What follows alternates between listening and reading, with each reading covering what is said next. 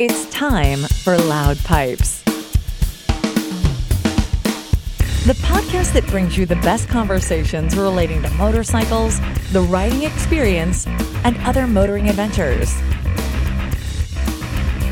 Here are your hosts for this episode Rich Warfield and John Miracle.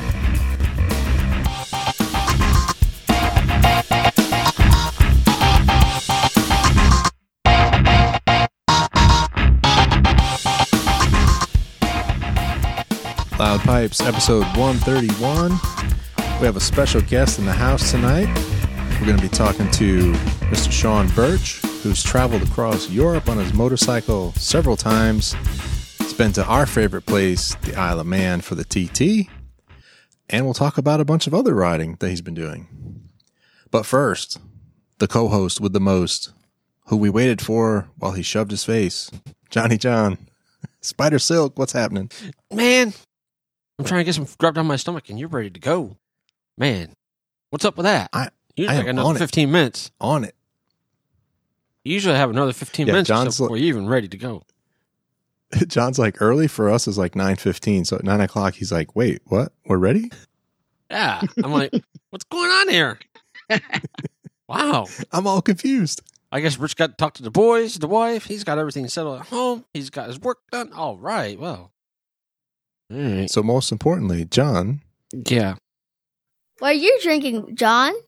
Uh, I, I, I'm going to be my good old Jim Beam fire again tonight. uh oh, uh oh, the fire is out. Got, got to take it easy though, because I got to ride in the morning or uh, tomorrow.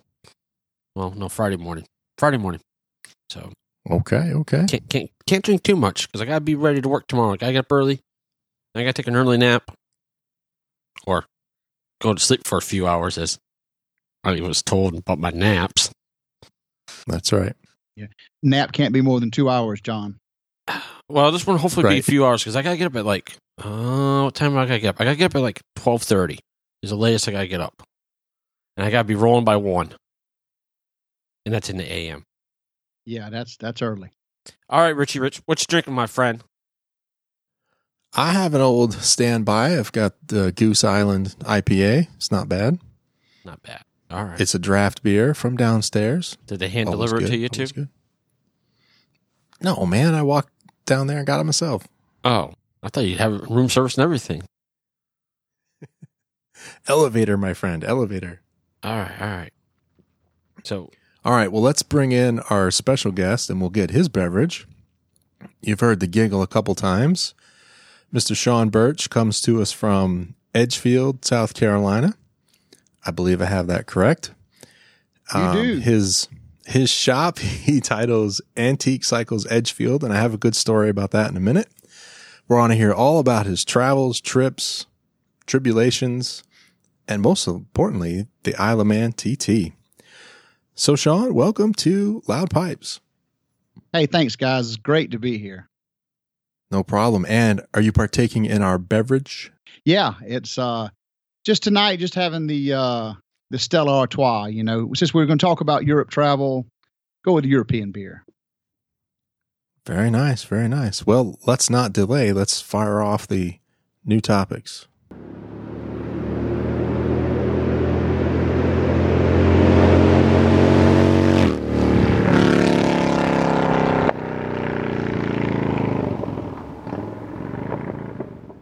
Okay, before we get too far and before we get into the background introduction, I have a funny story on your Antique Cycles Edgefield.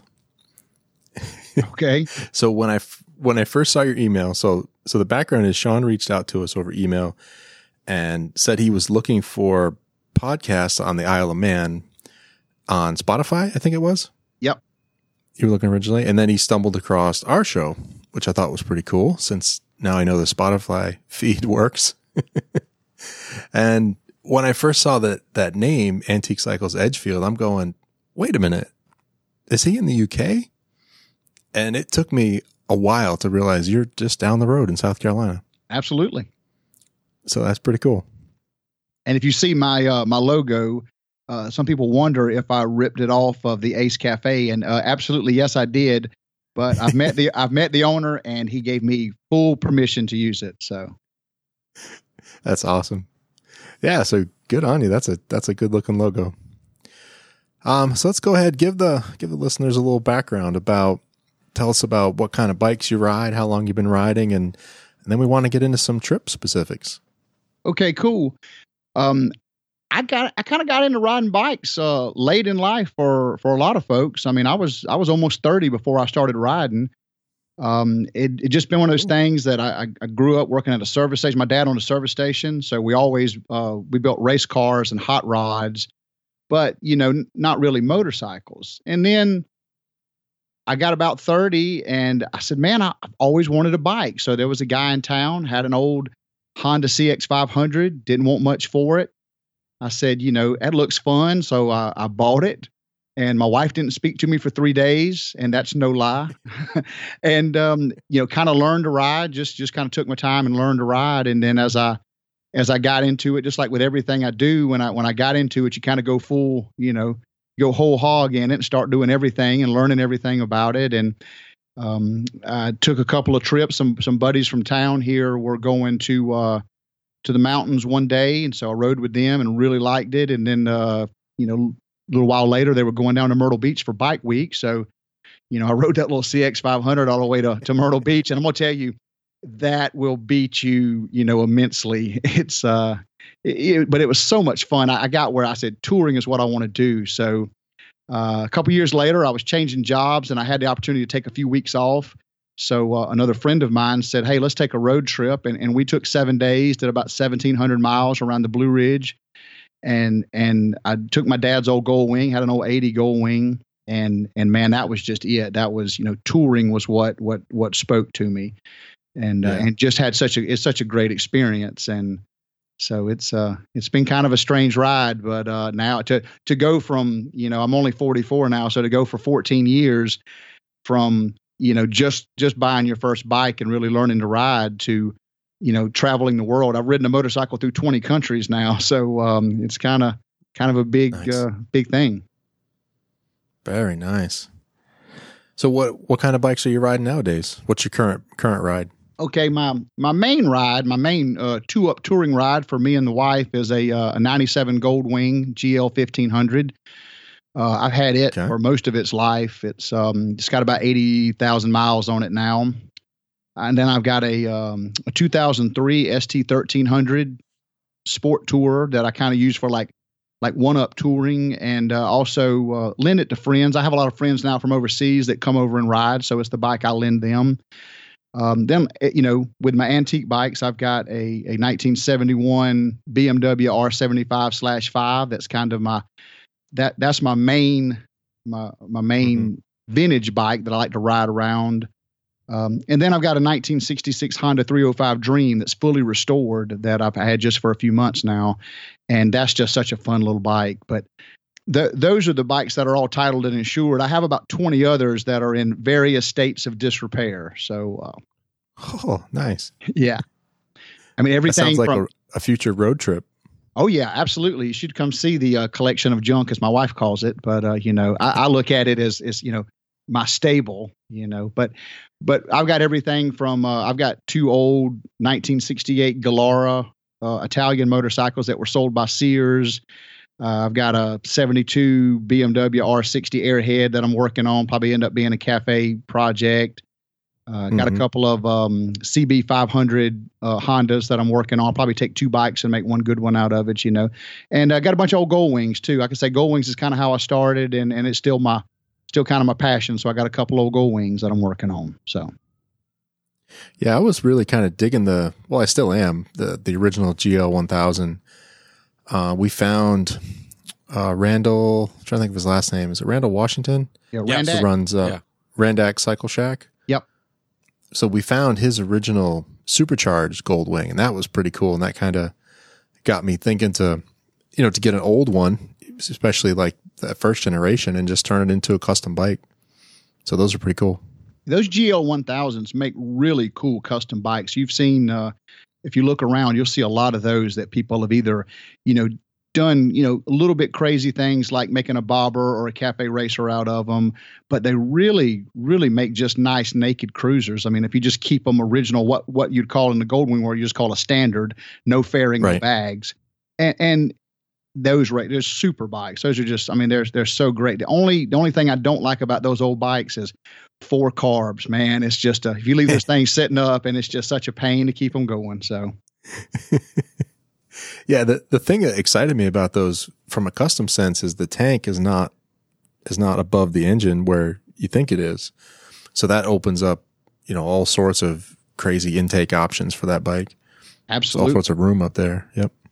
I'll tell you, uh, the one of the last uh, GL 1100s I sold was a bike that I had uh, put a single carb conversion on. They make a single carb conversion for a Volkswagen carburetor.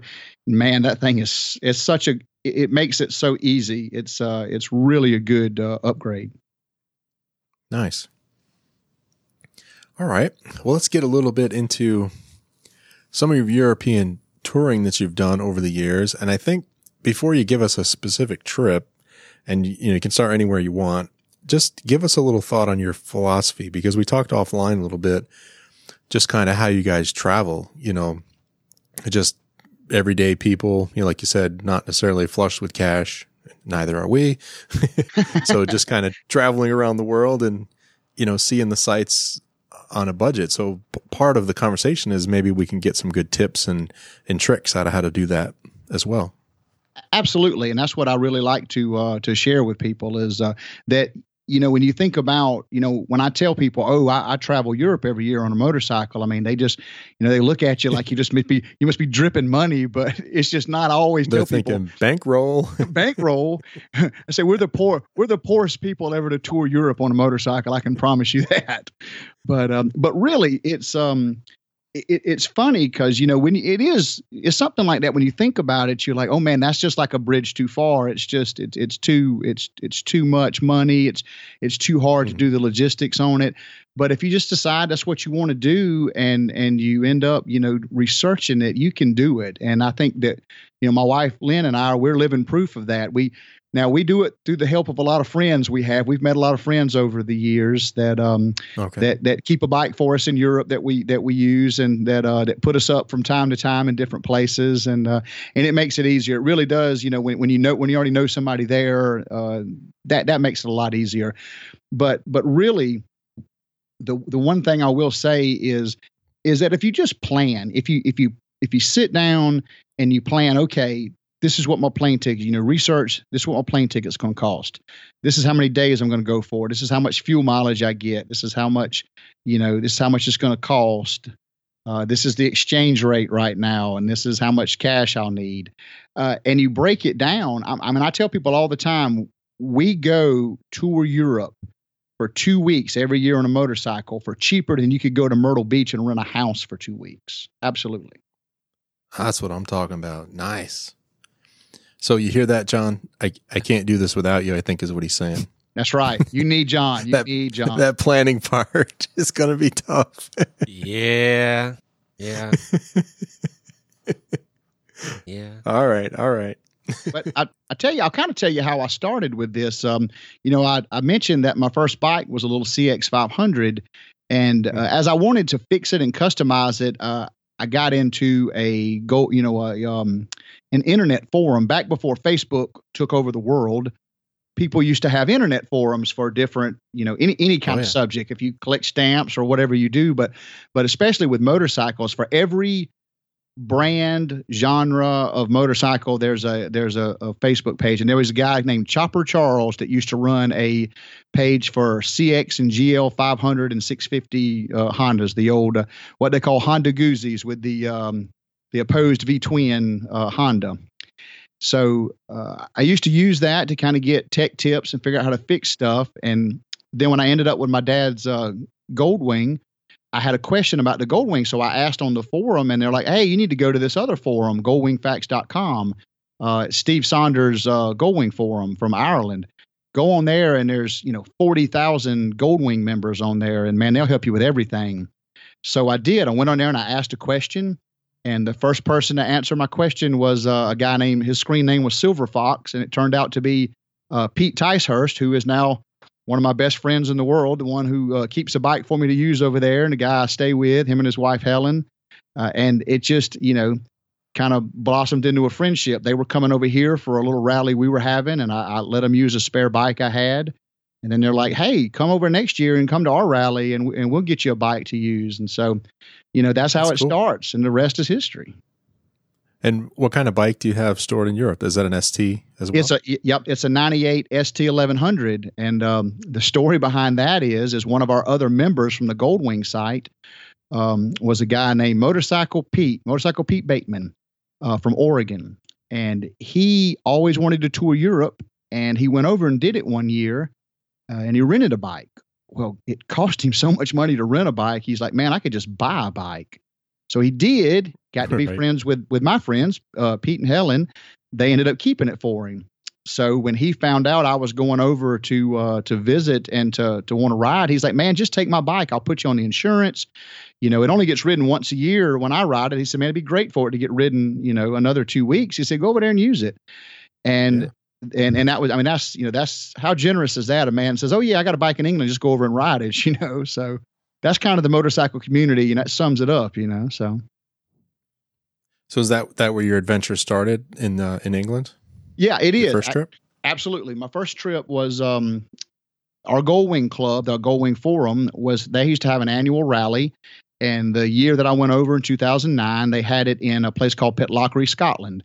They, um, you know, they just always find kind of a central place, kind of a different place to meet. And this was a, there was a nice little campground there.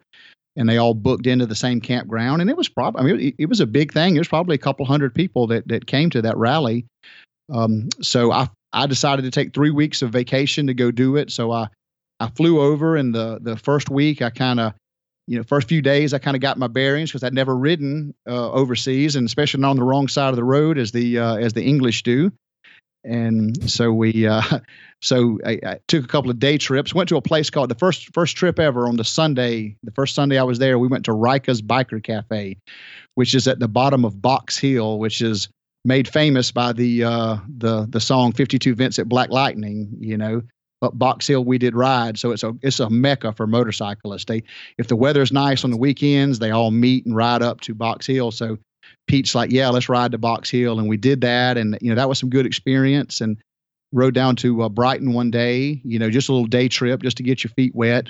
And then a couple days later, we left on the big trip. A bunch of us from uh, from the area, same area where Pete lives, near London, uh, got together and rode to uh, the east coast of England. Stayed with some friends of ours over at uh, uh, South Shields, and then we all rode from there up to the meet up in Scotland, and stayed up there a few days. And just you know, we rode in every kind of weather. It was sunny, it was rainy, it was hot, it was cold. You know, if you if you don't like the weather in uh, in the UK, just wait an hour; it'll change. So. Very nice. Did you guys get to the Ace Cafe while you were there? Uh, I have been by the Ace Cafe. I've never spent much time there. I've I've always it's always been on my list. I've I've gone by it, um, but never actually spent much time there. Uh, I did get to visit it when I was at the Isle of Man at the race. Uh, they have actually have like a booth set up there, so I did get to visit, and uh, that's where I met the owner, and uh, he gave me his wholehearted permission to use the uh, the logo as I use it. So That's um, cool. Um, You got to get some swag, like a hat or a shirt, so if we ever get there, we can wear it. ab- absolutely, absolutely, I sure will. Very nice. So, what what other uh, memorable trips did you want to to highlight, or maybe your favorite? So my favorites, okay. Well, like I say, you know, started out just doing um, the UK. I, you know, England, Ireland, Wales. I've got a got a friend, David Williams, that lives in North Wales. I've, I've gone and stayed with him a couple of times, um, and and just just just really did a bunch of miles the first two years over there, just around the UK. And then uh, the next year, um, with another friend of mine, Ian, we we got together and we rode over to uh, to Holland took the ferry to um, to France and then rode across to Holland to the uh, there's a motorcycle place called Biker's Best, and it is the largest gold wing distributor of parts in all of Europe. And they have a party. They, they have a party the Monday after Easter called Pos Monday. And I mean, it is huge. It was, it's a couple of thousand bikers. They have a band. They have giveaways. It's it's uh, it's it's a it's a big deal. So we decided, you know what, that'd be a fun trip. Let's let's go over. So we went and stayed there. Stayed close Sunday night. Then Monday we went to the party, and uh, we had been kind of communicating with the owner, uh, uh, John uh, DeWeert. We've been talking with him Right. and and told him we were coming and and I didn't know that it was such a big deal because he had never had an American visitor to his to his party.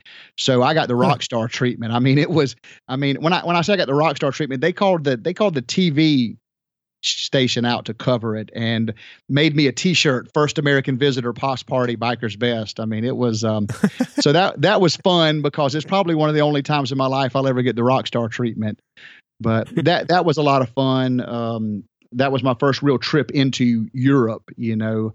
Um, then the next yeah. year, uh, I finally, one of the parts I didn't talk about when I first started, when I bought the motorcycle, I did mention that my wife didn't speak to me but th- for three days, but she did not ride at all. She would not. She said, "I am not riding," and I said, "That's that's your choice. That's that's fine, but I'm going to ride." Well, after I started making a couple of trips to Europe, she said uh, that looked pretty fun, so uh, she decided she'd try it. And and once she tried it, of course, she loved it. So the next year we went over and we did a big tour of France. We went and stayed with a bunch of friends. Sixteen of us went over, and we rented places in um, uh, in Normandy, right there in a town called Houlgate, and uh, stayed in uh, like a, almost like a campground. It's, Euro camps are all over Europe. It's kind of like the Good Sam RV Club of of Europe. So we all rented places there, and uh, most of the crowd decided to stay there for the whole trip, which we were there for like 16 days. But Lynn and I and some other friends of ours, uh, Barry and Trevor, we took a big 2,500 mile loop down through the middle of France, down to uh, Spain, and then back up the Bordeaux coast, and and that was a big proper tour. We you know we crossed the Pyrenees, um, you know, got to go down to Spain. That that was a that was a pretty cool that was a pretty cool tour. So, kind of the, I guess, the first tip then would be it sounds like you're lodging, you know, some camping, you know, staying with friends, things like that. That's got to keep the cost down considerably. That's a problem for you, Rich. Yeah. A- absolutely. That is, yeah. you, you must not like to, you must not like to camp, Rich. You know, it's not five stars, you know. Yeah. Well, I'll, I'll, tell you that is true. That is one of the things that you have to kind of uh, sacrifice. Now, when I say we camped at Eurocamp, we weren't tent camping. Uh, you rented what they call a caravan, what we would call like a park model mobile home. It's like a really small mobile home, right? Uh, and we all shared. You know, we split cost. It cost us like, I think, for us to stay the entire 16 days in that one in that one place. We rented it with another couple. I think it cost us maybe maybe 150 euros each, 200 euros each, so about 250 bucks. You know, splitting it two ways. Oh, okay. So that you know, it beats a hotel. You know, and it's, it's awesome. You you know, it's it's you can cook. You you know, you can save you some money that way. Uh, yeah. But, but that, also the of other camping I can do. It's just roughing it is is hard. You know, I I gotta have a good night's sleep. Gotta have a good shower. Things like that. Otherwise, it's just miserable the funny thing is, is we're we're both like that. We we don't care anything about tent camping. We you know we we've done it, but but really you know I don't mind staying in a in a cheap hotel, but I, I don't right. really care about tent camping. But but the caravan we stayed in, I mean that's the way to go. Eurocamp, especially if you've got another couple or or another couple of buddies that you can split it up with. That that's the way to go. You really save money doing that. And then the other thing is, is that the um, there's another hotel chain in Europe called Ibis, I B I S, and basically, okay. they are the Motel Six of Europe. So you can stay, you can stay there for you know, thirty five euros, forty euros a night. You know, and that's, I mean, you, you're not going to stay anywhere cheaper. And a lot of times breakfast is included, and you know it's uh you got to learn to save money you know when you when you do things like that like especially if they offer breakfast what you do is you take your little plastic bag down there with you and um you make right. your breakfast and you make your little sandwich for lunch and then you get two meals you know so save money where you can very nice i'm taking notes feverishly well, we'll make sure that you uh, you get all the tips you need. But but it is true. I mean, you got to think about it. I mean, some people look at that and go, "Oh, well, I don't I don't want to travel that way." Well, hey, if you got the money, then you know it's nice to be able to roll into Right. a four star hotel and and you know buy every meal and and things like that. But but man, when you poor folk, you know, and you uh, you're trying to enjoy your riding, then then you know you really need to save money where you can. So, you know, stay in a stay in a budget hotel. It's it's clean. It's you know, there's nothing wrong with it. Uh, you know, Right. s- save you a little money on on eating. You know, you know, make you make you a little sandwich at, at breakfast that you can take with you for your lunch. You know. How how did you fare with the with the motorcycle? Did you have many repairs or maintenance that you had to do, or was pretty pretty maintenance No, free I- on the ST? Yes, I'll say that the the ST the, the we we call her the Green Goddess. She is she has been a trooper. That that is it has been we've been really lucky. Haven't had any this last trip. I had one little electrical problem. I had a I had a fuse that was blown, and I couldn't find it. Uh, it would it would kind of come in and out, uh, and then one day it just died, and I stopped and had to tear the side of the pipe down, and then found where the fuse was. It was just barely you could see where it just barely burned. So that's the only time she ever let me down, and then she didn't let me down but about thirty minutes. So uh, with probably done about twenty thousand miles on that bike, so I, I can't complain because that's what that's what you get when you buy a Honda. I mean, that's that's the that's your reliability right there. That's what keeps them going. So Well, and that's another bike I understand makes a, a decent custom because you've got the V twin, um, a V twin. Sorry, you got the V four and V4. also shaft drive. So Yeah, yeah, they're just. I tell you, uh, as much as I loved Gold Wings when I first started riding, uh, I'd really, I wouldn't want a Gold Wing in Europe because I might not. I want with a new one. The new one is a little sleeker, a little easier to handle. Looks like, but but with the narrow roads and uh, things you have to deal with in Europe, I think the ST is a perfect bike for touring over there. I mean, it really has just been, you know, it's got the the side panniers that with plenty of of uh, storage space. You've got the Givi box on the back that gives you plenty of space. Uh, so it's it's really good for tour touring. All right, very nice. Uh, let's see. Bef- well, I'm so I want to save Isle of Man for last because that's the one I'm I'm also planning for. But uh, interesting, let's say interesting roads or one of the most fun roads that you were able to find that that maybe you weren't expecting. I'll tell you the trip that we did in uh, in France the, in 2012, uh, the first year my wife went over with me. We were we're kind of in the middle of France and, and wasn't really expecting a whole lot because you know the middle of France is is not you know the, the Normandy coast is beautiful and uh, around the Alps is beautiful. Kind of the middle is not that it's not beautiful. It's just it's, it's nothing I would say is is too you know extraordinary. But right before we got into the Pyrenees, we we just ended up on these just beautiful curvy little roads and I, I just I mean there was this there was a little village cut into the side of the hill. There were these big cliffs around us. And and that was um, I think it was the the name of the the campground we stayed in that night was Ville de Cantobre. And that thing and that road was I mean I still remember to this day because it was so awesome. Uh, and, and it was just something you didn't expect. Now on on this last trip that we took, you know, because you're talking about like favorite trips. This this last trip that we took uh, just back in uh, June and July, I think was our best trip yet, and we did a lot of iconic roads in it. You know, we went um, into the Swiss Alps. We stayed in Andermatt. We went through the Furka Pass, to the Gotthard Pass.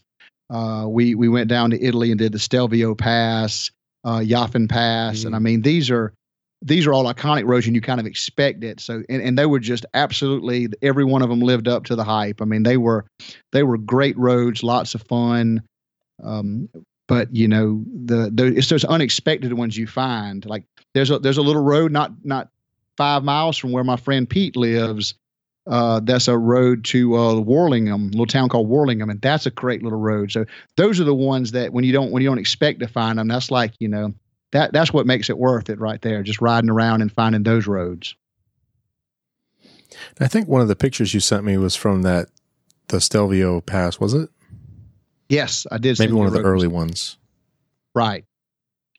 And and Stelvio in some you know there's there's probably all kinds of polls, but a lot of times Stelvio shows up as the number one riding road or driving road in the world, and it really is. It's Mhm. like 17 miles, and um, I think it's between 48, depending on what side you're on. It's either 48 or 63 switchbacks. And and that's just a lot of fun. I mean, that's just one of those things. It's like a bucket list thing. It's like you wanting to go to the Isle of Man, or when we went to the Isle of Man. I mean, it's it's a bucket list thing. When you, I wanted to do Stelvio Pass in 2014 because we were we did a big loop of Europe, did 12 countries, and we we really rode right by it. But the day we did, it was raining so hard. I'm like, you know, I want to enjoy it. I, I, I don't I don't think this is the day right. to go, so I didn't go. So I did. I, I gave it a pass, and uh, I'm glad I did. I'm glad I did, but I wanted to go back. Nice. Yeah, I'm just looking over some of your pictures again now, and it's just just breathtaking, like the Swiss Alps. And then I scroll up, and here's your um your Isle of Man picture in the corner. And then I scroll up a little farther, and I get to Vienna. That one is beautiful, by the way. Oh yeah, that's very cool. Nice photos.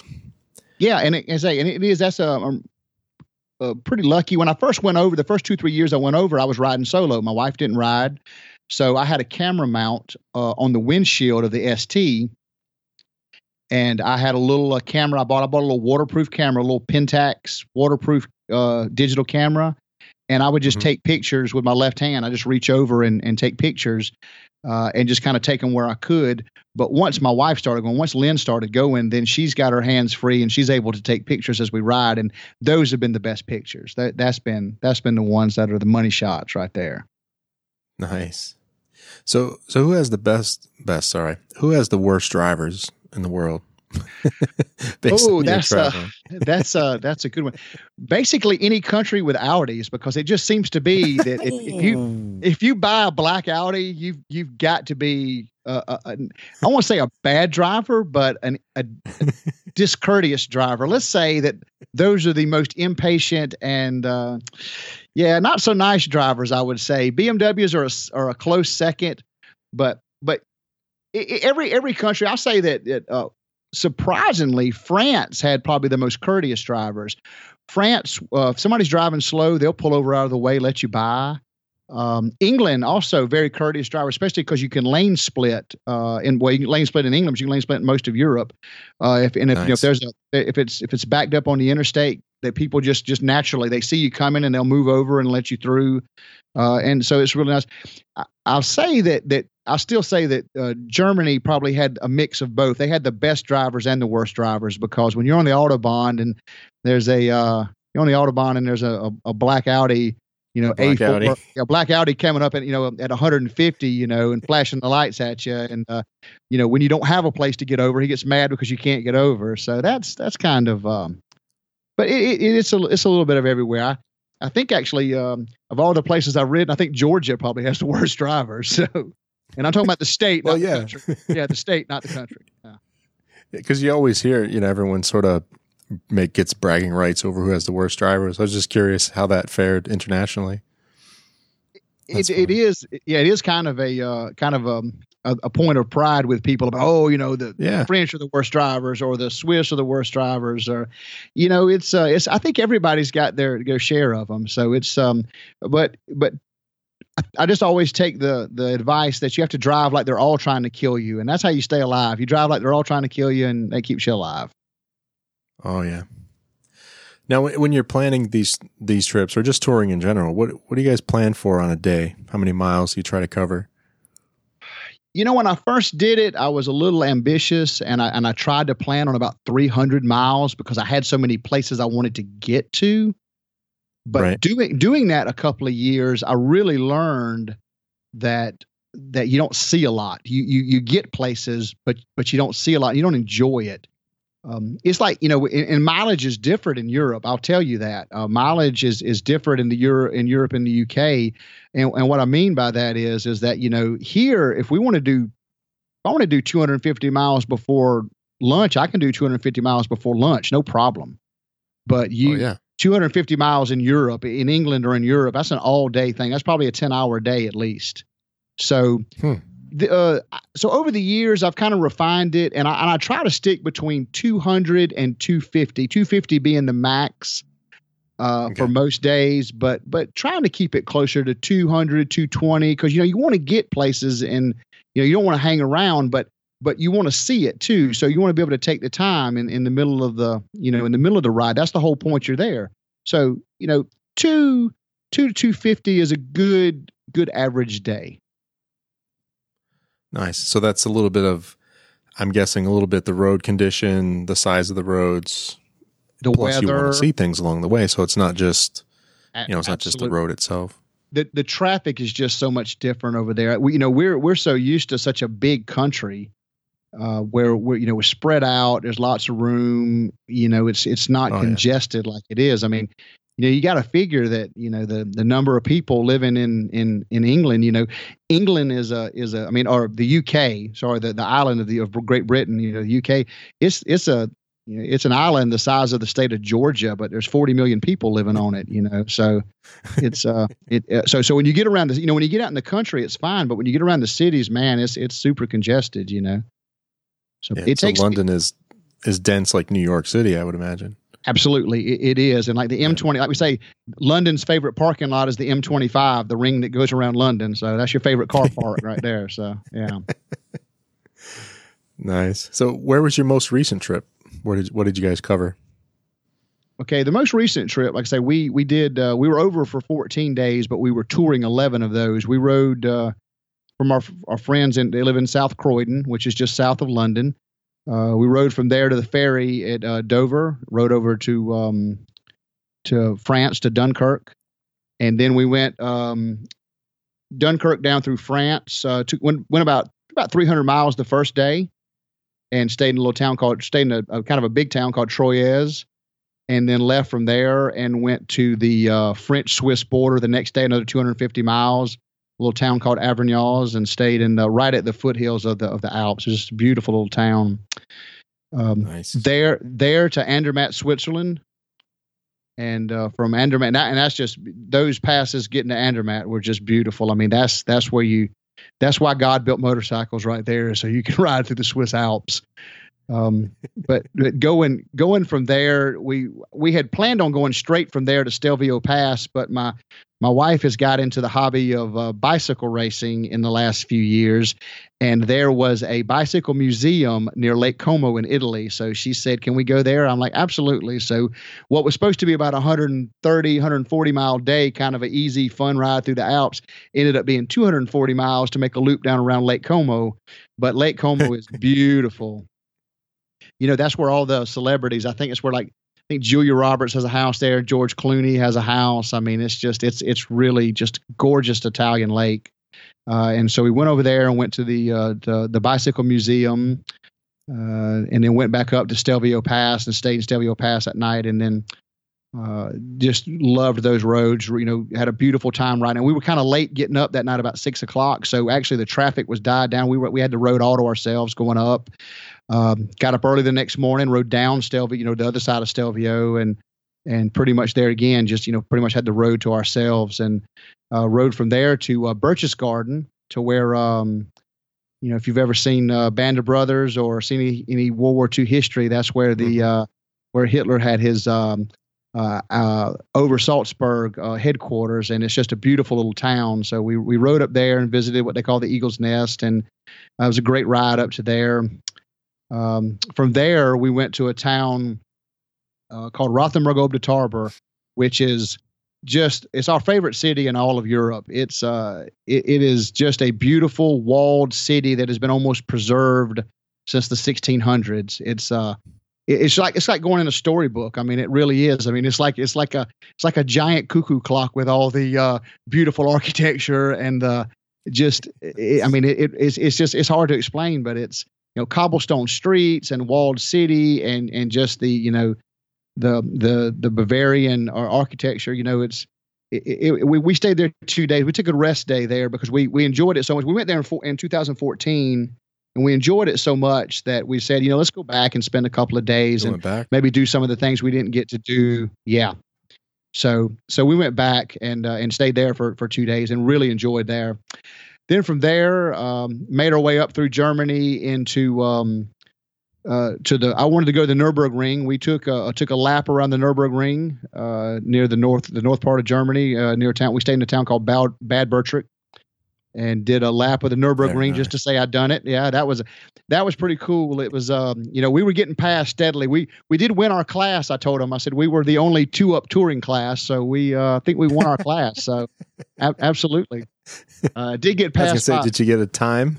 yeah, I, I think they were timing with a calendar, but uh, but yeah, I think we. Uh, I actually did. I, I think it's a, it's a twenty kilometer loop, and I think it took us. Uh, it probably took us about twelve minutes, so it wasn't any uh, speed lap. We averaged about seventy. Uh, I hit ninety a couple of times in the straights, uh, but I did get passed steadily. And the last pass of the day was by a uh, Lamborghini Aventador, and uh, she come by me pretty Ooh. fast. So.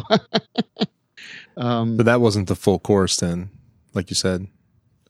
Yeah, well, yeah, it was the it's the it's the road course. You know, there's two courses at um at Nurburg. There's the GP course, which is actually busy that day. They were actually doing a truck race. When I say truck race, I mean like Mack truck type Big race, trucks, yeah. like big trucks. Um, but we did what they call this the uh, the Green Hell is the name of it. The the the the, the real road course, the the original road course. So 20 kilometers, but yeah, it was uh, it was pretty nice. But but you know, it's a pretty neat system. They got a great system. If you want to run it, you just go up and pay your 30 euros, and they give you a card. and off you go. you scan it at the gate, and they let you out, and they say, "Don't kill yourself." You know, hey, here you go. So um, then That's funny. then from then that day uh, we we we left there on a Saturday morning, and we drove uh, into Holland because uh, we were planning on since it just kind of worked out with the timing of this trip. We're we're big MotoGP fans, or at least I am, and the race in Assen uh, in Holland, the uh, the Dutch uh, the Dutch GP was that Sunday at the Assen TT circuit. So we had bought tickets to go to the race. Well, I was talking to my friend who I had met uh, years before. I told you that uh, he runs the uh, Biker's Best uh, motorcycle store, the Goldwing accessory shop. Mhm. Uh, he heard I was going and he said, Oh, you're going to Assen to the GP race? I said, Yeah. He said, Oh, well, I have a present for you, my friend. I have uh, VIP passes. And I'm like, No way.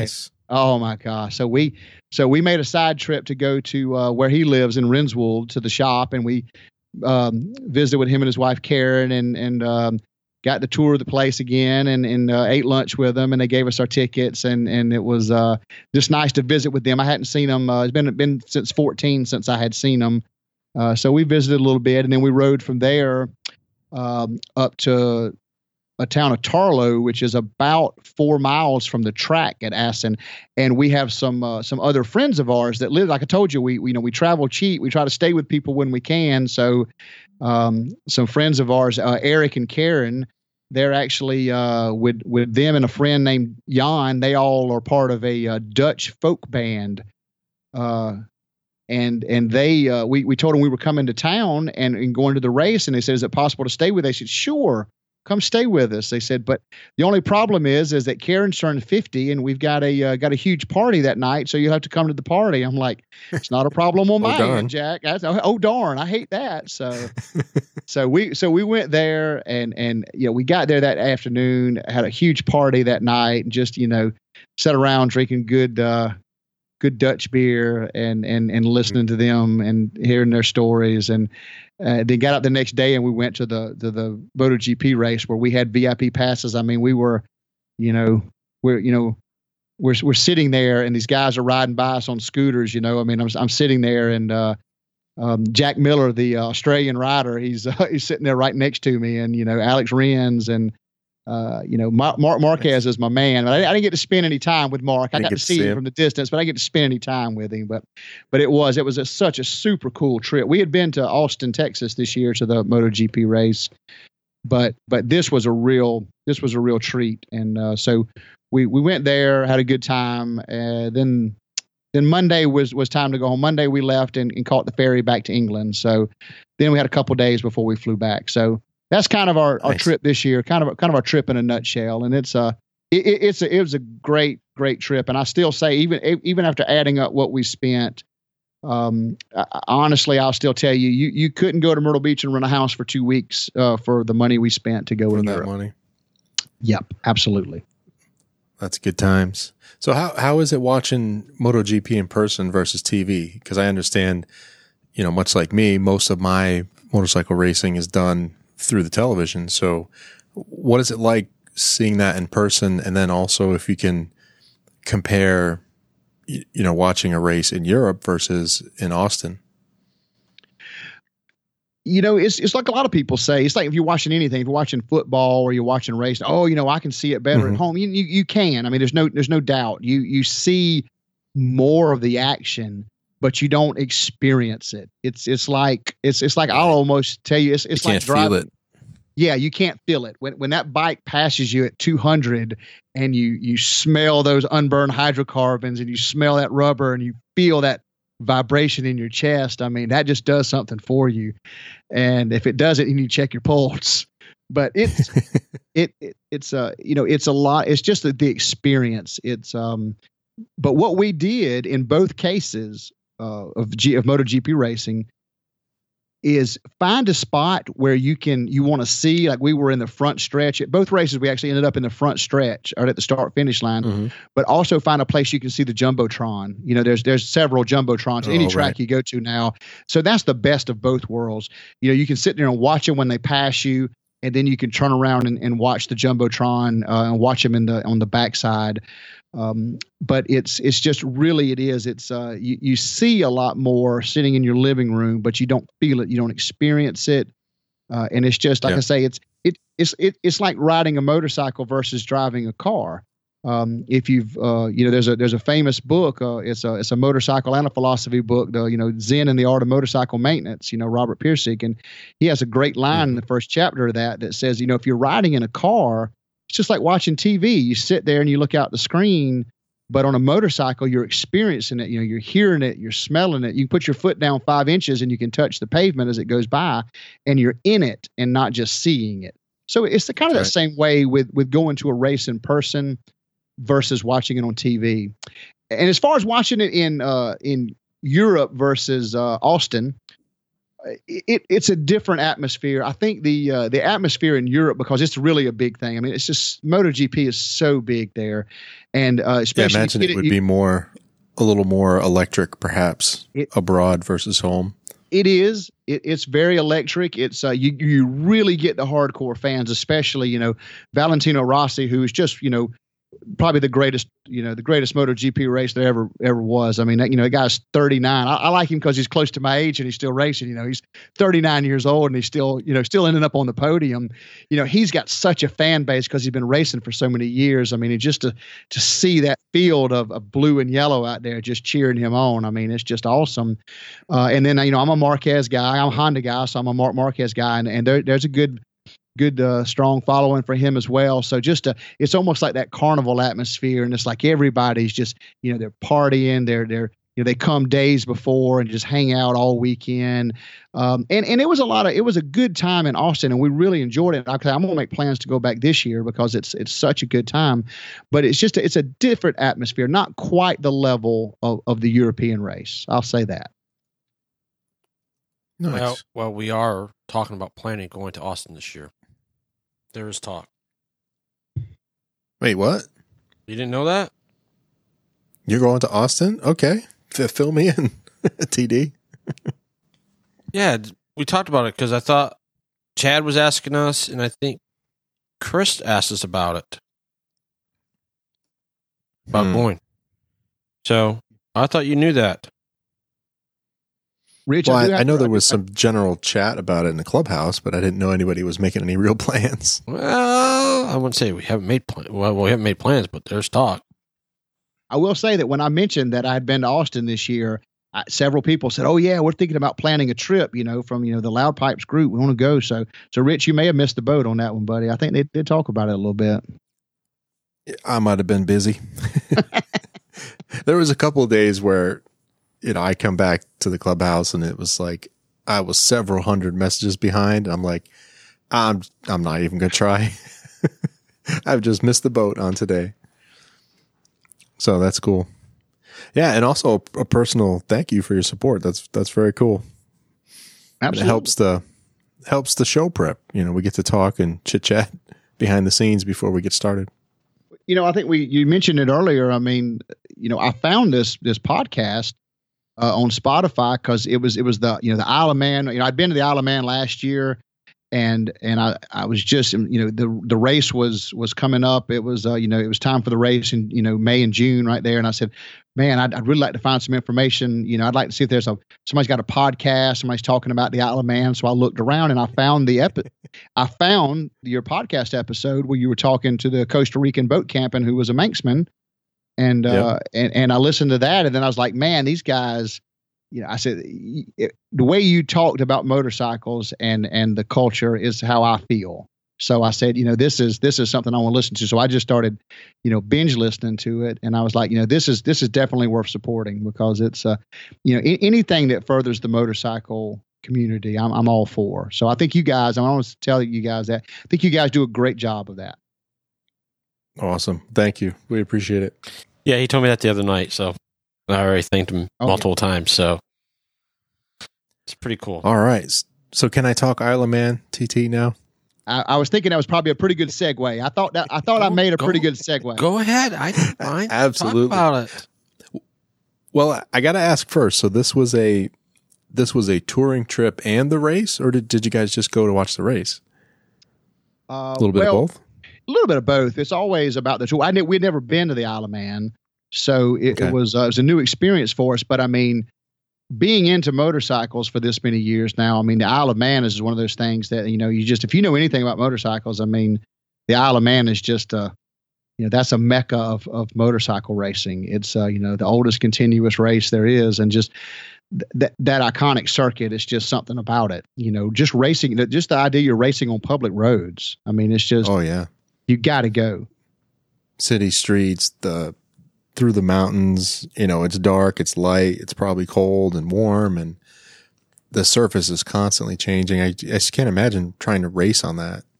I mean, you know, if you watch MotoGP and you see those guys run wide, you know, there's little colored stripes that show you when you're getting close to the edge, and then you got a gravel trap where you can just Oh, yeah. slide, you know, and just just lay the bike down and slide, and you see those guys get up and dust themselves off, and you know, pick up the bike and Yep. you know ride on, or either get on a scooter and ride back to your pits, tell your boss why you wrecked his million dollar bike.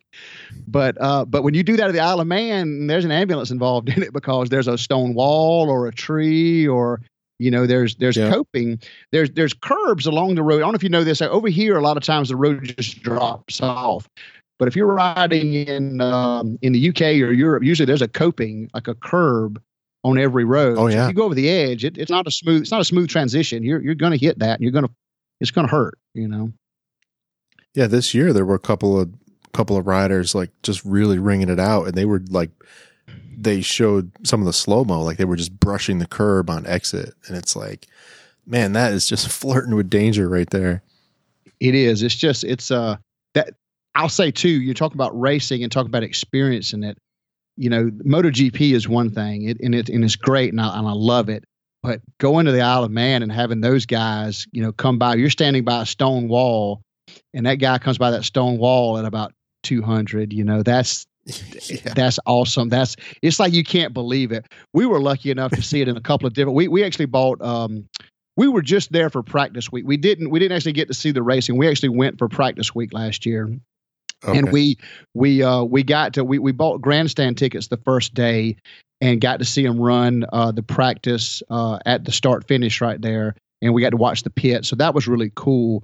And and man, it was it was something to see that. But then the next day we rode up to uh to Creg-ny-Baa, you know, the bar right Mhm. there, and uh we you know had some beer and and ate some uh you know ate some pub food and then we went over to they've got grandstands. You can pay three pounds to to go sit in the grandstands uh, right along the uh, the curve and and watch them come through there and to to see those guys come pouring down through there and then you know jam on the brakes to make those that hard right hand turn. I mean it's just unreal. I got some great slow motion footage footage from that and that was it, it's it's Oh, that is nice. definitely something you need to just you, you've got to experience it. You can't even describe how how that makes you feel going to the isle of man hmm. yeah, that was Ben's favorite place to watch it as well, or one of his favorite places. Did you Right. get any of the Manx, Kip, Manx kippers while you were there? A- absolutely i did sure i did I have to try it. You know, we've we've heard about it. We have to try it. You have to. I mean, you know, eat eat the local, drink the local when you go, man. I mean, don't you know? Absolutely. Absolutely. But I you know, apologize for the siren. I think they're coming to get me. My time is up. the um, I, I tell you, the Isle of Man, the the people there are so friendly, and and, and you know, it's funny because I mean, this you think that this event, this this this two week long event, or fortnight as they say, is uh Mhm. disrupts their life something terrible. I mean, you know, they've got the roads blocked because of the race course, and you've got all these tourists, you know, I mean, hundreds of thousands of tourists come in, like 200,000 people come to watch this race. So you'd think that they would, you know, not be happy about it. But I mean, I, I didn't meet not a, not a person that was, you know, nothing but just as friendly as they could be. You know, hey, you're visiting the Isle of Man for the TTs. Oh, you know, great. Hope you have a great holiday. You know, be safe and and just just wonderful. Uh, and and the we're lucky enough. I've got a friend that lives in the town of Onchan, uh, Royce Callister. He he uh, was nice enough to put us up uh, for a few days when we were there. And, and he was telling me all about uh, the island and about the, the history with the races. And he says, you know, there's, there's it's such a small island. There's not room for everybody to stay in hotels, so they all camp. A lot of people camp Yeah. but you know it being the UK and and, and the Isle of Man, uh, then it, it rains a lot.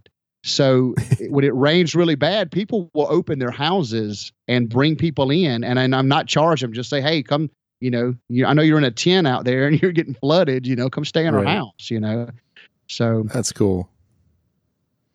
Very, very cool. you know I kind of So, compare. so let's yeah, talk about the. go ahead. Go ahead.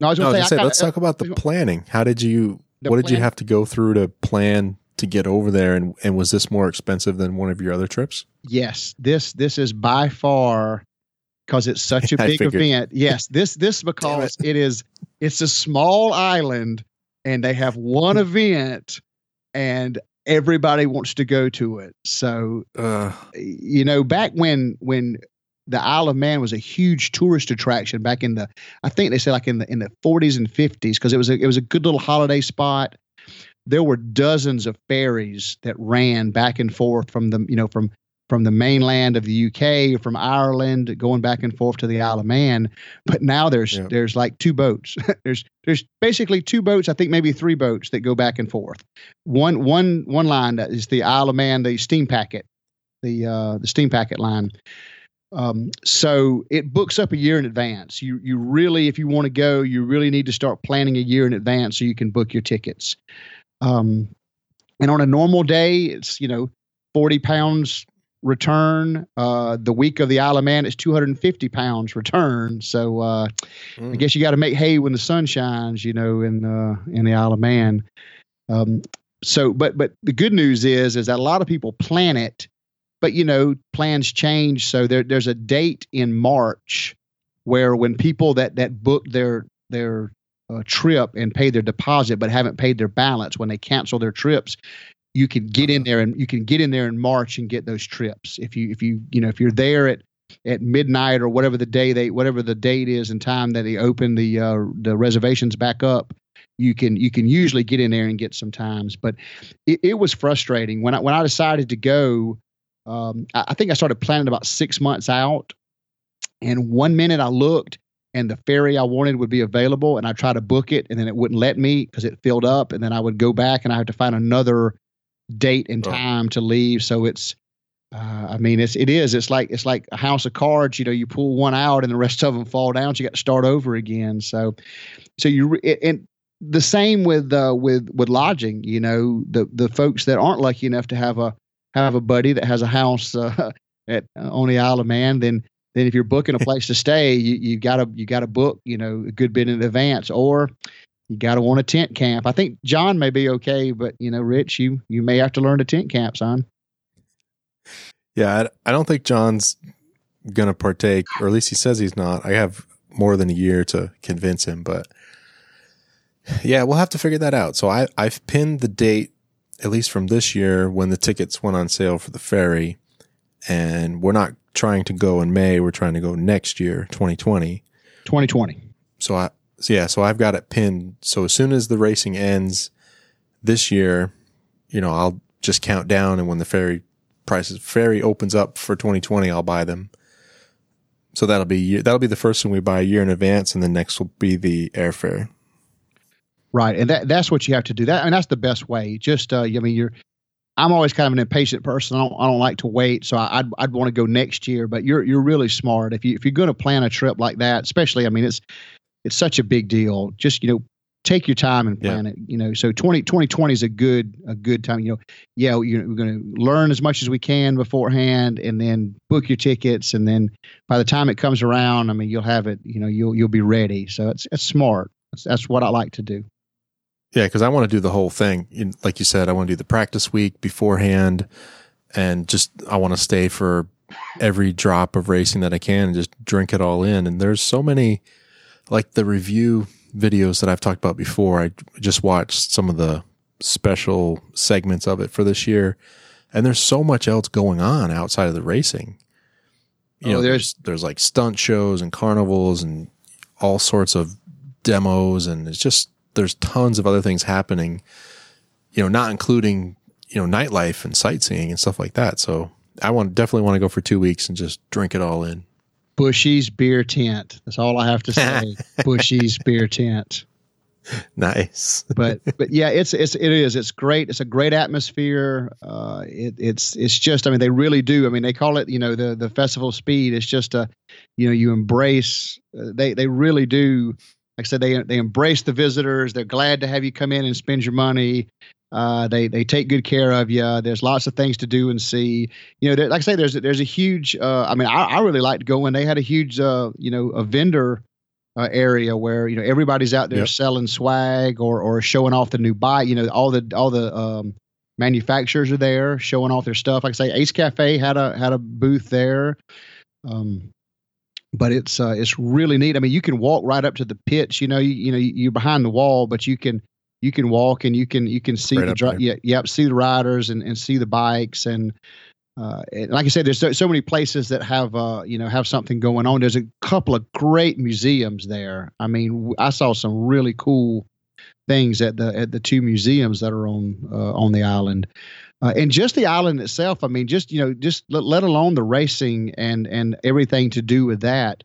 Uh, just touring around the island. Uh, I mean, we, Oh, we did a we did a big loop of the uh, of the island uh, for a couple of days, and and just just seeing everything. It's just it's really beautiful. It's just it's worth the trip. I mean, even if it wasn't the race, it's worth the trip. Nice. All right, let's see. Anything else on the Isle of Man TT we want to share? So we know it's expensive. We know we have to plan. Bring your patience. Oh, rentals. That's what I wanted to find out. So we, we want to do this on bikes. So any tips on getting a good rental bike while we're there? You know, that's is I'm I'm Preferably before been lucky. there. Take it over Well, right. ferry. Yeah. Abso- a- absolutely. Yes. That the, you know the best thing to do is I would say that it's probably pretty difficult to get something on the Isle of Man that week. You'd probably be better off trying to get something uh, in in the UK and then ferry it over. Uh, but there again, then you get on the ferry. The trouble of booking the ferry. But uh, but you know I, I've been looking now that uh, you know there's uh, what uh, twistedroads.com is kind of a uh, you know rent your own bike you know deal Yep. that that Yep. I think that's and, I, and that's brilliant. That's whoever came up with that. I mean, that's a, that's a brilliant idea. Uh, I say I've always been lucky enough just to have friends to keep keep one there for me to use. You know, uh, Pete and Helen keep that bike for me and uh, for for us to use, and you know other friends too. Other people use it as well. But it's it's so we're lucky, but. But there are places over there to rent, so it- it's something I really, I, I, I really couldn't help you with that right now. I really need to do some research, but I. but I, I know I know enough people over there now that that have bikes that uh, I probably could I probably could wrangle something for uh for folks I know. I, I bet I can arrange something. So See, see, Rich, you got connections. You just have to say, "Hey, Sean, you know, are you going to go? If not, can I borrow your bike?" see, that's the way it is. Yeah, I You have want- to do, yeah, yeah. I want something sporty, but it's got to be a little more comfortable than a super sport. So maybe sport touring or a, or naked or something, something a little more upright. It- ST, I definitely recommend. You know, ST, you know, FJR thirteen hundred. Something like that. Something you can put a little luggage in, something that's uh, you know fairly comfortable and and and sporty. I mean, trust me, my my ST's no slouch over there now. It's no slouch. Yeah, I found a couple different places. So that's what we were looking at is, you know, flying into London, you know, rent a bike there, ride around that area and then, you know, ferry the bikes over or even on the on the Ireland side. I know there's a ferry both from Dublin and Belfast, I believe. Uh, yes. So we were looking at that of uh there's some rental places in Ireland too. I've also got friends in uh, in Ireland in the uh, in the bike business. Uh, uh, Kieran Myler and uh, and my friend Liam. Uh, Mhm. uh, my my my buddy Liam has a collection of bikes over there. He has one of every Goldwing ever made, one of every style of Goldwing ever made, and then a few more Nice. bikes. So we we know enough people. We we probably could arrange. Uh, we probably could arrange something with the folks we know on on either side of the Isle of Man, either the Ireland side or the uh, or the UK side. So so let, let we got a little time to work on it. We got you know got got a year, we definitely have a little over time. a year. yeah. All right, I will one, one more question. Oh, go ahead. I can say one one quick story. I will. I just thought of a quick story I didn't tell about the first year that I went to to England. The last day I was there that I could ride because we were flying out the next day.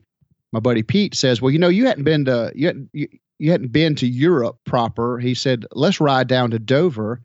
And let's catch a ferry to France or just have lunch. you know, it's just a two hour ferry ride. I'm like, hey, great. So we booked our tickets that night and we get up the next morning and we take off down the M20 uh, motorway to head toward Dover. You know, the, the speed limit's 70. And, you know, I'm I'm on a borrowed bike in a foreign country, you know, been there for three weeks, but still borrowed bike in a foreign country. So so we start, you know, heading down the, you know, he's got a 2006 uh, Goldwing 1800. So all of a sudden he just pours the throttle on, and I'm like, I don't know what it is, but I, I don't know where I'm going, so I've got to keep up. So, so here I am catching him, doing 107 miles an hour to catch him. So when we finally get down to the to the ferry port, I said, oh well, maybe he maybe he just realized we could catch an earlier ferry. So we stop, and I said, hey, did did we make it? He said, make it for what? I just wanted to go fast. I was like, oh man, but it was uh it was quite the experience. So I I, I can say that I've done the ton in England. I have done the ton. I have done 100 miles an hour on, on the motorway in in England. It's uh. But I, I, couldn't couldn't get off air without telling you that story because I I'll never forget that. I was scared to death. Never forget it. I can imagine. Well, speaking of the ton, did you ride the mountain course one way when you were at the TT? Yes, absolutely. When you come over for the uh, for the fortnight, Oh, uh, you nice. can only you can only ride in one direction. In fact, they have to put huge signs up for stupid tourists like me that says, "Don't listen to your GPS. You can only go one direction on the mountain course." Uh, nice. and I, and I, I'll have to say that that was one of the best experiences. I mean, it's like you know I've done, you know, I, I I got to ride a little bit of the Le Mans course when I was in uh, in France, and now I've got to do, um, I got to do the the Nurburgring when I was over in in in, in Germany. But but riding uh, riding the mountain course, riding the Isle of Man circuit was was absolutely phenomenal, and I did it several times while I was over there. But uh, I've, in fact, I, I filmed the whole. Uh, my battery lasted long enough on my camera. I could film. I filmed the whole thing, um, and then I was lucky enough. I sent you that picture of uh, from Gooseneck Yep. right there, and and that picture. What's super special about that picture is is it's such a clear day. You can see all the way to the ocean, and if you know much about the weather over there, and especially watching the races and, and the mountain course, they they get fogged in so much that you know that that Yep. delays the story. So to have such a clear day, and that that guy is a professional photographer there taking pictures, and you can go online and buy them, kind of like they do at the Tail of the Dragon and other places. For that guy to catch that picture of of Lynn and I on the gooseneck, I mean, that's just. I'll tell you how much I think of that picture. I had a canvas giclée 16 by 20 of that made, and it hangs above our fireplace, and that's no joke. Awesome. Yeah, I was hoping you had some video of that. That'd be cool. But just as you mentioned, riding the mountain course, I just was getting like goosebumps. I was like, oh, It's- I've got to do that. I mean, when you watch it on TV for so many years and you see these guys, you know, coming into the hairpin, they coming through Ramsey and, you know, coming through Waterworks and, you know, Governor's Bridge, and you hear all these iconic you know names and then when you're Mhm. riding along the course everywhere that the course is they've got it they've got uh, black and white hash marks on the side of the road to show you where the course is and then they've got these orange and black signs that tell you where you're at it says you know governor's bridge or waterworks or you know um Yeah. or- yeah, wherever or- you yeah, the yeah. yeah, yeah, you know Creg-ny-Baa, you know, it's just a signpost corner.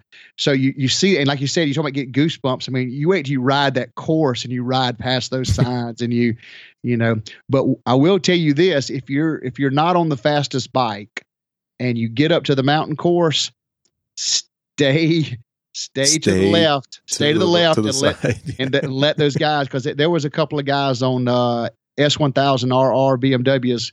They rolled by me at least 150, so they were um, Mm. they they thought they were Marc Marquez or uh, Michael Dunlop, but it's uh, it's it's an experience. It's one of those things that if you, if you love motorcycles, you need to do it once. You absolutely need to go do it.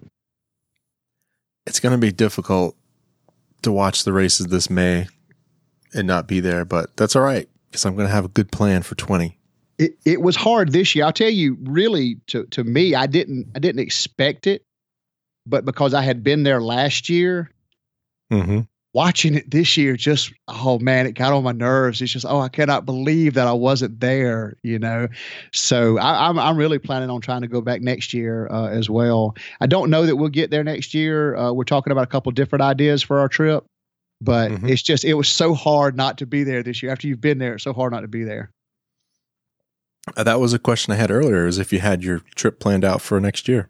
Uh, you know, it's it's 19. funny. We we we we've talked about a few things. My wife's been wanting to go to Iceland, so uh, we're thinking about at least doing part of the trip, uh, flying into Iceland and uh, and renting uh, BMW. That you know, there's a couple of different companies there that you can rent uh, BMW adventure tours. So, Okay. uh, you know, and and they've got all kind of different packages. You can do, you know, self guided. You can do uh, you can do a, a, a guided tour. You can do a group tour. So um, I think we'll probably end up going to Iceland. A friend of hers, uh, Wendy, uh, that she went to high school with, she uh, they they went this year and sent a bunch of pictures back, and it really looked like a cool trip. So I think we'll we, we talked about doing the island. We talked about renting a house this year on the Isle of Man with some friends of ours. Uh, just maybe getting a getting a house and going for at least part of the uh, the fortnight. And then maybe uh, going from there to Iceland for a few days. So that that's that's an idea my friends Pete and Helen are trying to talk me into doing a two week trip down to down to Spain. Uh, so it's uh, you know we'll we'll see. We'll get a little bit closer before we start planning next year's trip. We talk a lot at this time of year, but usually right before Christmas we'll start uh, making uh, hard and fast plans. You have options. Good to have options. It's good to have options. Absolutely. Very nice. All right. Well, I do have one more thing to mention, and then we need to thank some people. And I know we're running a little long, but I do have some other things to cover this evening. And I just want to mention again, I think we mentioned this on the last show, but Sean is doing the Distinguished Gentleman's Ride coming up here in the fall.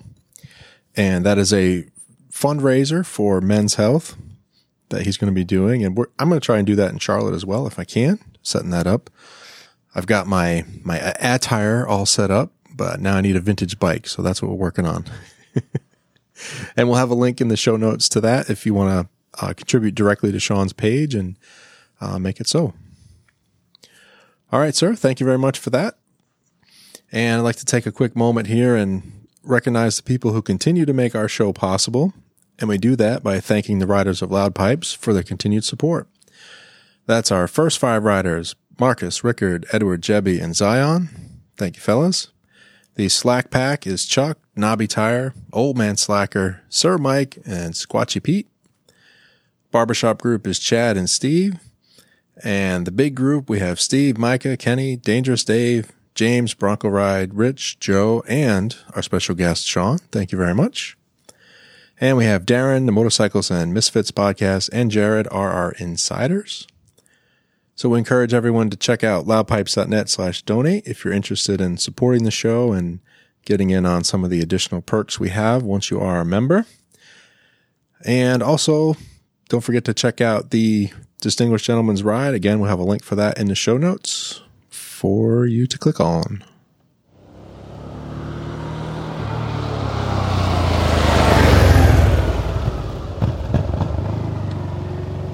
All right, Johnny John, you still awake? Huh? Huh? Hmm.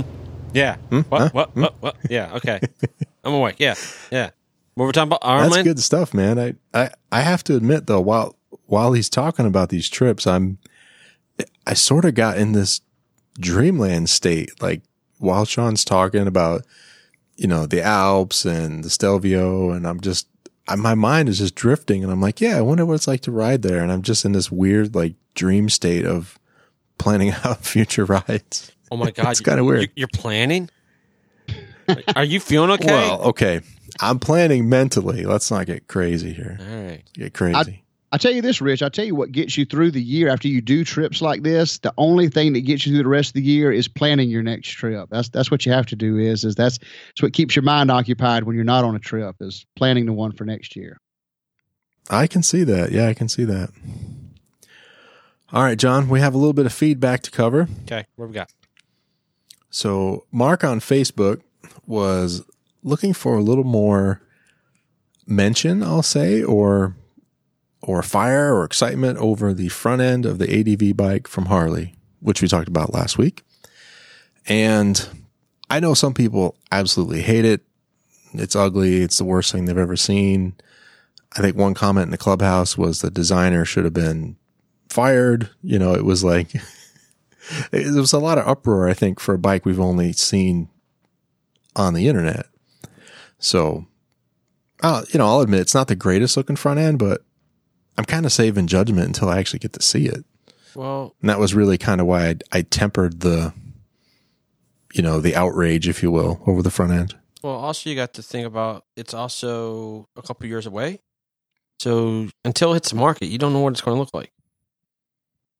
Right. It could change. Right. The front end could change between now and then. I mean, prototypes. It's kind of like it's a mock drawing. I think that's the most rough draft bike they did. I think that's what they said. You know. well, that one's a planned model for 20, 2020. So that, that should be here next year with the live wire. Oh, okay. I The thought Pan America is the one that's, yeah, that actually has a model. The other ones are future. Okay. So it's got to be pretty close. And I don't, I don't know, Sean, you saw the, the new ADV bike from Harley, didn't you? I did. What'd you think of that? You know, it's uh, it, you can it- be honest. it, it it it does. I think somebody had mentioned it, it was like a, like a super glide, and maybe something else had like a child, and Yeah, that was that was bacon on uh unfortunately on the Moto Nobody's episode fourteen that hasn't came out yet, where he said Road Glide and Africa Twin met up, had a little one night stand, and that's what came out. it, it I mean, it, it, you can really look at the front of that, and you can see that that road glide, super glide type of uh, you Oh, know, yeah. feel. But I'll say this about the the whole lineup. You know, I know everybody was talking about it last week. You know, you guys did the podcast on it. Uh, all, all of the motorcycle world was a buzz about that. And you know, you know, love Harley or, or hate Harley. Uh, I, I really have to applaud them. You know, dragging themselves into the 21st century. You know, this way because I mean, really, I, I really think it's a it's a huge departure from what they've been doing. Uh, and I think it's a smart move. I think if you want to be viable and if you, you want to survive uh, in, in you know today's short attention span world, you've really got to have some options. So, you know, do you think of, do you think of Harley when you think of ADV Mike? No, I, I don't think anybody does. But but that's a great market. I mean, you know, ever since you know Long Way Round and Long Way Down came out, you know, with Ewan McGregor and Charlie Boorman. Yeah, I mean, the, everybody and their brother. That even if you didn't ride, you wanted a uh, you wanted a BMW adventure tour, so you could go ride around the world. And you know, getting Yep. getting getting into that market is, is is smart. You know, and then the other bikes they did too. You know, it's real. You know, liquid cooled, and and you know, I know your favorite, the Live Wire. That you know, that electric bike. That's a big thing. You know, and I've had a lot of people in the industry talking about those zeros and um, and you know the the the the TT Zero race is getting such good publicity. You know they're doing the Isle of Man uh, circuit on the electric bikes. It's a it's a great move. yeah, they on- on broke, the- um, well, they broke 120 mile an hour average this year. yes, yes, yes, they did. it was, They- yeah. yeah. It's uh, I remember when they uh the I think the uh, somebody had offered I forgot who it was had offered uh uh, uh, 10,000 pounds for the first team to break the, the 100 mile an hour mark, and they did that a few years ago. So now here they are at 120. I mean, it's that's how fast that technology is is is moving. But yeah, it's changing. And they're yeah, all so- finishing the race now, which is another big thing because initially it was a big feat just to finish the darn race. A- absolutely.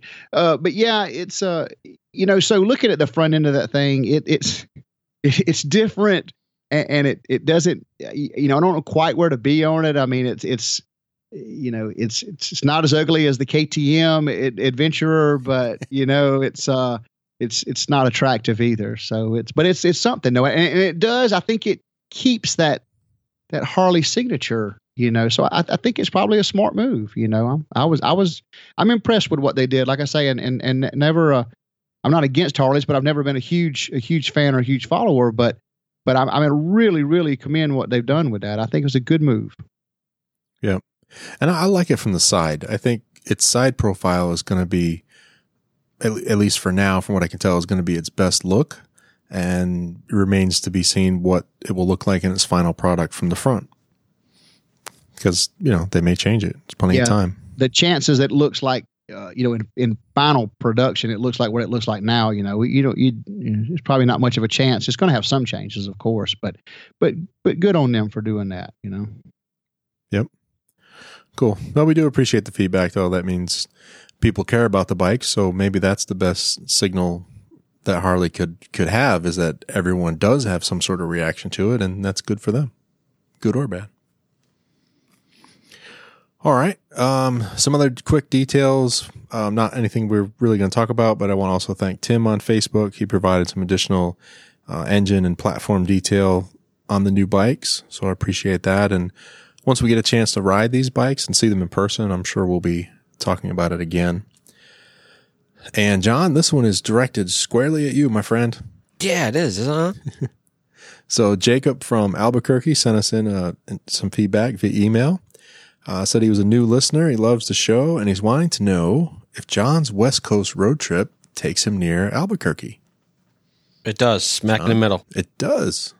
Smack in the middle. In fact, we I've traded emails with him a couple times. Uh, plan is to stay overnight there on Tuesday night. So we are planning to hook up is what we're talking about and gave us some feedback. So pretty cool. Very nice. Very nice. Yeah. That is cool. Ex- expand on the the love of the show. It is. And, and if any listeners are out there that are west and are in any of the areas that I might be going through, stopping, staying overnight, you know, hit us back feedback at rwstudios.com and, you know, Rich will give me the information and uh, Pass it along. pass it along and we'll, we can hook something up because that's part of my goal is to, on the trip, it isn't just for me to travel, but if anybody wants to hook up, even at a gas station for five ten minutes. I don't mind stopping and chatting with people. So Very nice. And John snores. Just keep that in mind. All right, we haven't we haven't done this in a while, and I have a feeling this is going to be one of the best lists ever that we've done, and that is our eight days a week. So anytime we have a guest, or even we've done this amongst ourselves and in the clubhouse, we like to list out our ultimate garage, if you will. But there's a limit, so you have to think about it, and you have to sort of pick your favorites. So the idea is seven things to ride or drive, one to work on, and optionally your birthstone, which would be a motorcycle of your birth year that you would like. So technically you get nine. So Sean, interested in playing? Absolutely. he's probably got the list All right. already. I, I, Fire away. I- I I'll wrote- get. Yeah. Go ahead. I did I did write down a couple of things beforehand, but it is a lot of pressure. I want to say that you know I don't appreciate all the pressure you're putting me under. That this is going to be the great, greatest list ever. You know, let's let's not put a lot of pressure on the guests. So Well, with, Anyway, with the I'm- power of editing, it may only be the live stream that hears that. I gotcha. Uh, okay, here we go. Um, the first two are are pretty easy, just because I'm kind of a practical guy. Number one would Mhm. be the new 2018 Goldwing, because I, I, I'm going to tell you that that I think they did Honda did so many things right with that bike. I, I really do. I think they did so many things right with that bike that uh, I- I've, I've I've still got to ride one. John says he's going to hook me up. Uh, hope I get to go uh, get to go test ride one. I, I missed my opportunity in Austin because it rained. Um, Yeah. But but that's an easy one. Uh, the next one is uh, brand new 2018 BMW uh, R1200 GS Adventure because I- I think that would be a cool one-up touring bike. Plus, it's you know you got a little off-road gravel road, round the world kind of adventure feel going on there. So it's uh, I will have to buy a set of uh, matching Dayglow uh, safety gear to ride that. Right. But but you know that's okay. We can get that. Number three is kind of a fun one. Um, 1978 Honda CBX. The, Oh, the yeah. inline the inline six cylinder, just because it looks so cool to see all that motor hanging out Mhm. of both sides of that bike. So, uh, and the sad thing is, I know where there's one local, but the guy won't sell it. He won't let it go. So, uh, just it kills me.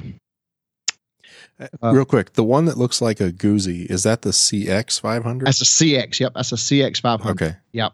Okay. Yeah. The CBX is a 1000 six cylinder 1000. Right. Right. Yeah. Okay. Okay. The next one, 1918 Indian Power Plus. Oh, Because way back. oh, I, I I really want a flat side tank. I I want a uh, I, I want an old uh, pre-war bike, and and I chose the 1918 because you know they do the uh, the Century race every year at Barber, and it's got to be a bike that's 100 years old. So I figured that'd be a fun one to do the uh, do the Century race on. Okay. Oh, the Barber! I, I heard the uh, I heard the, the change go in there. Oh, and we will answer that question. Remind me when we're done with your list. Absolutely.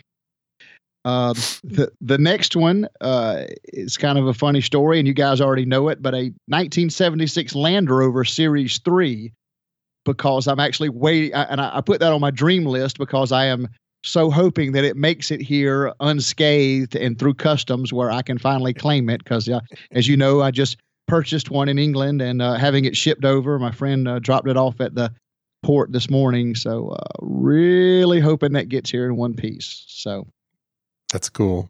the the the number the next one is absolutely the is is the most awesome uh on my list the 1952 vincent black lightning and it's anybody Oh, yeah.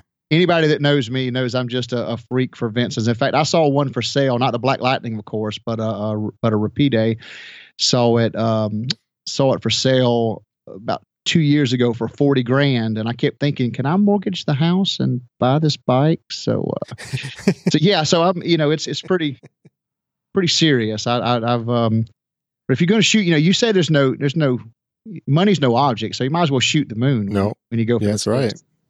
That's right. Uh, okay, another fun uh, car, four wheel car.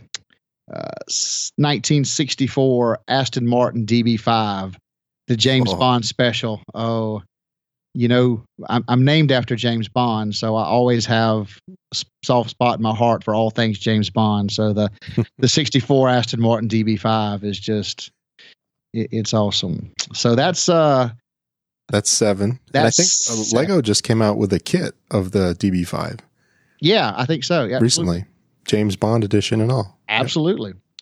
So that's seven, right? That's seven. Now you need a project or Okay.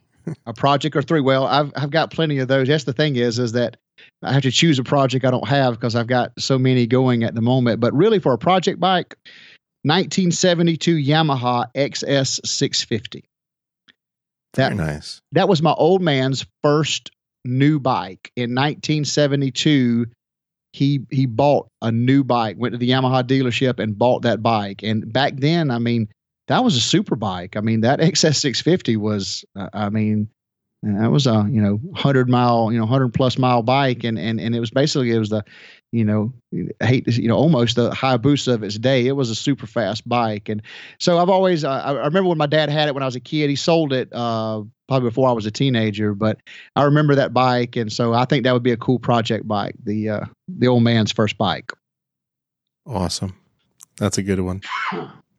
And did you want to partake in the birthstone? A- absolutely, we'll go with the birthstone. Uh, you know, and I, I just uh, 1974 Honda CB750 because you know I'll have to say that there wasn't a lot of cool things around 74. It just seemed to be kind of, you know, the early 70s, late 60s, early 70s Mhm. had a lot of cool bikes. Uh, as you started getting into the late 70s, early 80s, you started getting into some cool things. That the middle of the the, the middle of the decade was a, was a little lax, but but those uh, those single cam CB 750s, man, those things were those were awesome. Those were awesome bikes. I've had one. I just just sold one, uh, so I think that would be be a good birthstone bike. 74 Honda CB 750. Awesome. Good list. That is a very good list. That's ranks right up there with the best of them. Well, well, good. I'm glad. I didn't want to let you down after you you, you put so much pressure on me. I didn't I didn't want to let it down. So All right, let's see. Any final thoughts, John? Any anything else you want to hear from Sean or anything before we sign off? No, I'm good, man. Thank you, Sean, for coming on. It's been a great episode. Absolutely, and uh, I thank y'all for for for having me. And I mean, I hope it's been uh, hope it's been entertaining, and I hope it's been educational. I hope that uh, hope it, if it does nothing but inspire somebody to say, you know. Hey, I'm going to take that trip to Europe, and and or I'm going to take that trip across the country. I had a friend that that you know took a trip to to Alaska on his Harley, I mean, you know, get out there and tour and stay off the interstate, stay on the, you know, go on the little roads, you know, and and and see something. Don't don't plan, you know, a thousand miles a day. You know, take your time, enjoy the trip. Sounds like sound advice, John. All right, awesome. Well, yes, I want to thank you again for that. This was was a good episode. Like I said, kind of put me in a dream state for some European touring and certainly the Isle of Man. And um, I'm sure we'll be I'm sure we'll be doing something again because you have quite a collection of bikes and projects. So I'm sure this is not the last. Absolutely. Okay. And once again, I would like to thank our Riders of Loud Pipes for their continued support. And if you're interested in joining this group, check us out at loudpipes.net forward slash donate. And we have some additional inform. Oops, sorry, skipped my live stream. um, we do the show as often as we can Thursdays, 9 p.m. Eastern Time. You can join us at loudpipes.net forward slash live uh, grab the Mixlr app, put that on your phone. You'll get notified as soon as we go live, whether it's Thursday or Wednesday, like today. And additional information from this episode, including links and certainly some images from Sean's European adventures, can be found on the website loudpipes.net slash 131 for this episode. You can leave us some feedback there, subscribe to the show, and of course, follow us on social media. All right, Johnny John, kickstands up. Yeah, man, let's roll. Thank you, Sean. Appreciate your time again and ride safe. Absolutely. All right. Good night.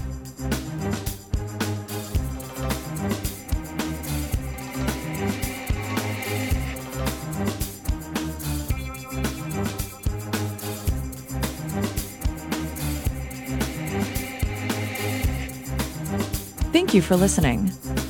Please consider supporting the show. We offer generous rewards for your contribution. Find more details at loudpipes.net forward slash donate.